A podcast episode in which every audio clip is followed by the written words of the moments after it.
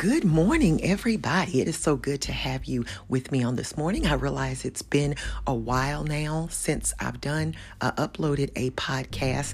Uh, I'm so glad to be back this morning. I'm actually going to revisit a topic that has greatly impacted me, and I pray that it blesses you as well. I also want to wish everyone who is listening a happy 2021. We have entered into a new calendar year, and so we thank God for that. And I pray God's very best for you on this new year. But we're going to go ahead and get started. So if you have your coffee, your tea, then let's go. In the book of Judges, chapter 13, I'm going to read for you verses 1 through 5. This is what it says. And the children of Israel did evil again in the sight of the Lord, and the Lord delivered them into the hand of the Philistines 40 years. And there was a certain man of Zorah, of the family of the Danites, whose name was Manoah, and his wife was barren and bare not. And the angel of the Lord appeared unto the woman and said unto her, Behold, now thou art barren and bearest not, but thou shalt shalt conceive and bear a son. Now therefore beware, I pray thee, and drink not wine nor strong drink, and eat not any unclean thing. For lo, thou shalt conceive and bear a son, and no razor shall come on his head. For the child shall be a Nazarite unto God from the womb, and he shall begin to deliver Israel out of the hand of the Philistines. And so, uh, this angel uh, appears unto the wife of Manoah, who previously was barren. But the angel of the Lord appeared unto her and told her what was going to happen and gave her parameters for what was going to happen. Now, there's a certain way that you behave and carry yourself when you have an expectation. An example of that in our text is when you have a mother who's expecting a child. There are certain preparations she makes. She begins to set things in order, arrange or rearrange things. She begins to shift her priorities. Uh, if she's responsible, she won't wait, right, until the child is here to prepare, lest the joy of the blessing be impeded by the fact that she was not ready for it, right? So we speak a lot about promises themselves, blessings themselves, miracles themselves, prophecies themselves, but I just want to reiterate something that I say often that promises are for prepared people. And I want to ask you, and I want you to ask yourself this morning Am I fertile or futile ground? Am I fertile or am I futile? Right? Am I good ground? And so when I started looking at steps regarding agriculture and farming, from several sources. One of the first things almost on every list was the assessment of the soil. The soil must be prepped. And I read that healthy soil is the first step to a successful harvest, right? You can have good seeds in bad soil and still end up with a failed harvest. And so, in order for the Word of God to penetrate, to germinate, to vegetate, and pollinate, it must have good ground. Don't ever underestimate the power of fertile ground and not futile, useless ground, right? So, not much rain falls from Passover to Sukkot in the east. It is it is for the most part dry and arid, and that's the reason why there's so much jubilation, uh, because God has sustained His people, made ways, provided while they were between planting and harvesting seasons, and so that's why it was always good and imperative to have a successful harvest because it would set up the tone for the remaining in between times, right? So um, that's uh, the season that we have already come out of. So the harvest could be successful or a failure depending on the condition of the ground. And so the former rains or the Yara rains, which begin as the fall feast, like I said, that we have come out of a few months now, they close, it, it serves to soften the ground. And so the latter rains that happen during the spring feast are the Malkush rains, the growth rains or the reaping rains. They're much harder rains. So it was a torrential downpour.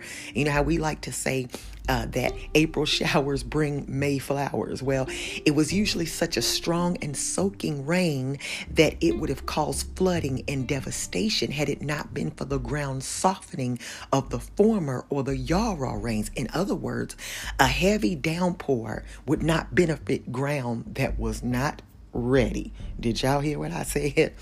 And so, it was powerful to me to discover that the same definition, the exact same definition for former in the phrase former rain also meant teacher or instructions Wow. to inform or direct. We have indeed experienced a time of instruction and preparation. So it was a season for the rain of instructions or the teaching rains. And so I just want to tell you that as the spring rains come in in a couple of months, it will be into the uh, soaking rains for prepared ground. Tell yourself this morning abundance and overflow. So, Deuteronomy 32 and 2 in the NIV says, Let my teachings fall like rain, and my words descend like dew, like showers on new grass, like abundant rain on tender plants. We have to manage the dew to be prepared for the outpour. We want the growth and to reap a harvest without instructions. And so I was reading this scripture the other day and came across this story and now, you know, I've I've read the Bible from cover to cover, but we often forget little things throughout. And I I never really paid much attention to this particular part of the story because these were the parents for the one we know as Samson. These were Samson's parents. And so oftentimes we go straight to the main characters of a story and we miss all the other keys and all the other players and what I sometimes like to call hidden figures. So before we had strongman Samson, before we had thirst trap Delilah, we had his mother who had received a word that she was going to carry a deliverer. Now, as a result of what she was going to carry, God gave her instructions. Don't miss that. Based on what she was going to carry, God gave her instructions. How many of you know that God will give you instructions based on what you are going to carry? And I want you to notice here her response. I can only imagine the jubilation, the excitement, the sense of awe, the anticipation that surely she experienced. God told her as a result of uh, as a result of what I'm about to do in your life, there are certain things you cannot eat, there are certain things you cannot do, he said, Don't take in any wine or strong drink. Don't eat any unclean things. He also said, When you have this child, don't put a razor to his head, for he will be a Nazarite from your womb, and he will deliver Israel from the hands of the Philistines. I want to share my first point with you this morning. Are you ready for it? My first point is this Your destiny has a diet. I want you to ponder and chew on that for a minute. What you take in matters. I want you to know that what you consume matters. If I am an athlete and I'm not training for some form of athletic competition, my diet is going to be different than someone who is not. My diet is commiserate with what I'm trying to accomplish, right? So others may be able to take certain liberties with what they can take in than you can. Instead of being mad about it, my brothers and my sisters, make peace with the fact that your road may be different. Your path is not the same that some requirements are specific to your assignment. Don't spend more time worrying about what, you know, is on somebody else's plate. Fill yourself with the word. Fill yourself with prayer. Fill yourself with the love of God. And instead of walking around with your head down, feeling left out and deprived, get excited about the fact that your destiny has a diet right? I want you to remember that. I want to share my second point with you. The angel of the Lord said, Don't put a razor to his head. And I, I just need to tell you that not only does your destiny have a diet, but your destiny has a discipline. Sometimes promises come through parameters. We want the promises, but not the per- parameters. We all know what happened when Samson decided to forego the instruction that was over his life. He experienced a draining of strength, and yet the power was not in his hair, it was in his obedience.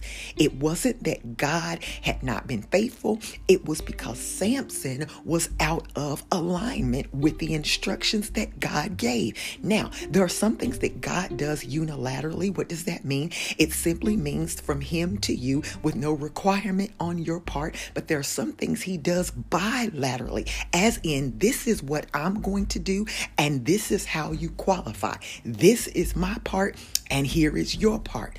And I want to pause for clarity right here and say that I'm not talking about salvation.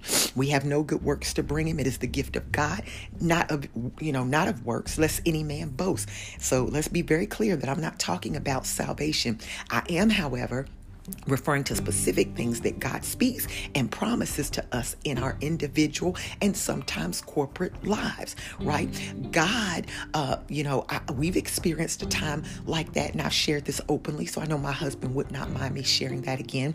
But several years ago, this has been several years at this point, and we had gone through an extremely tough time financially. Some things, um, some were our fault, and some parts of it were not. And I began to pray and to seek the Lord on what to do because our home was going was going to go into foreclosure, right? And so I had to pray, you know, for instructions on what to do, and and and He gave me what to do, but it involved um, some sacrifice on our part. It involved um, some giving up of some some pleasures and some extras, and and and I we didn't have enough to bring ourselves out of the situation, but because we did what He told us to do, He turned around and gave us a miracle. I promise you, He turned that thing all the around, all the way around in our favor. But we had to follow instructions, right? So, I just want to tell you this morning the next wave of blessing and favor is going to hinge on your ability to take instructions. Ask yourself, am I fertile ground or am I futile? Ground, right? Can I be trusted with what God is wanting to sow into my life, right? And so notice that a Manoah's wife, she did not question the instructions. She did not wonder why. She did not give excuses and rebuttals. Notice she never said, but you ain't tell other people what to do and not to do. Why do I have to do certain things and other people don't? Why are my requirements thus and so, right? But the Bible says in verse 6, she came and told her husband, look, and enthusiastically, this man of God came to me, and his countenance was like that of an angel. She said, I didn't ask if you continue on in that passage after where I read. She said, I didn't ask where he was from. I, and he didn't tell me his name, but this is what he said to me. And she began to rehearse to her husband everything that was said, right? She repeated the promises as well as the instructions, right? So she was just as excited about the instruction as she was about the miracle. And notice that after she told the story to her husband, the husband then entreated the Lord and said, Let the man who came come again and teach us. That's the word he used. Teach us how to handle this thing that you're about to bless us with, right? May that all be our posture as we go into 2021, that we will be teachable ground. We will be good ground. We will be open ground that is open to instruction, that we will not go into it thinking we know everything, right? And so the last point that I want to share with you is this not only does your destiny have a diet. Not only does it have a discipline, but it also has a direction. It has a point, it has a focus, it has a reason. In other words, it is leading somewhere. He said, These are the parameters I gave you because you will carry a deliverer, right? It is because what you are carrying has a purpose that I'm giving you instruction that I'm giving you in parameters. So, in other words, I didn't just give you instructions instructions just to make your life hard, right? But because there's something in you that is going to help somebody else. What God is going to do in your life is going to bring glory to his name and draw others to him.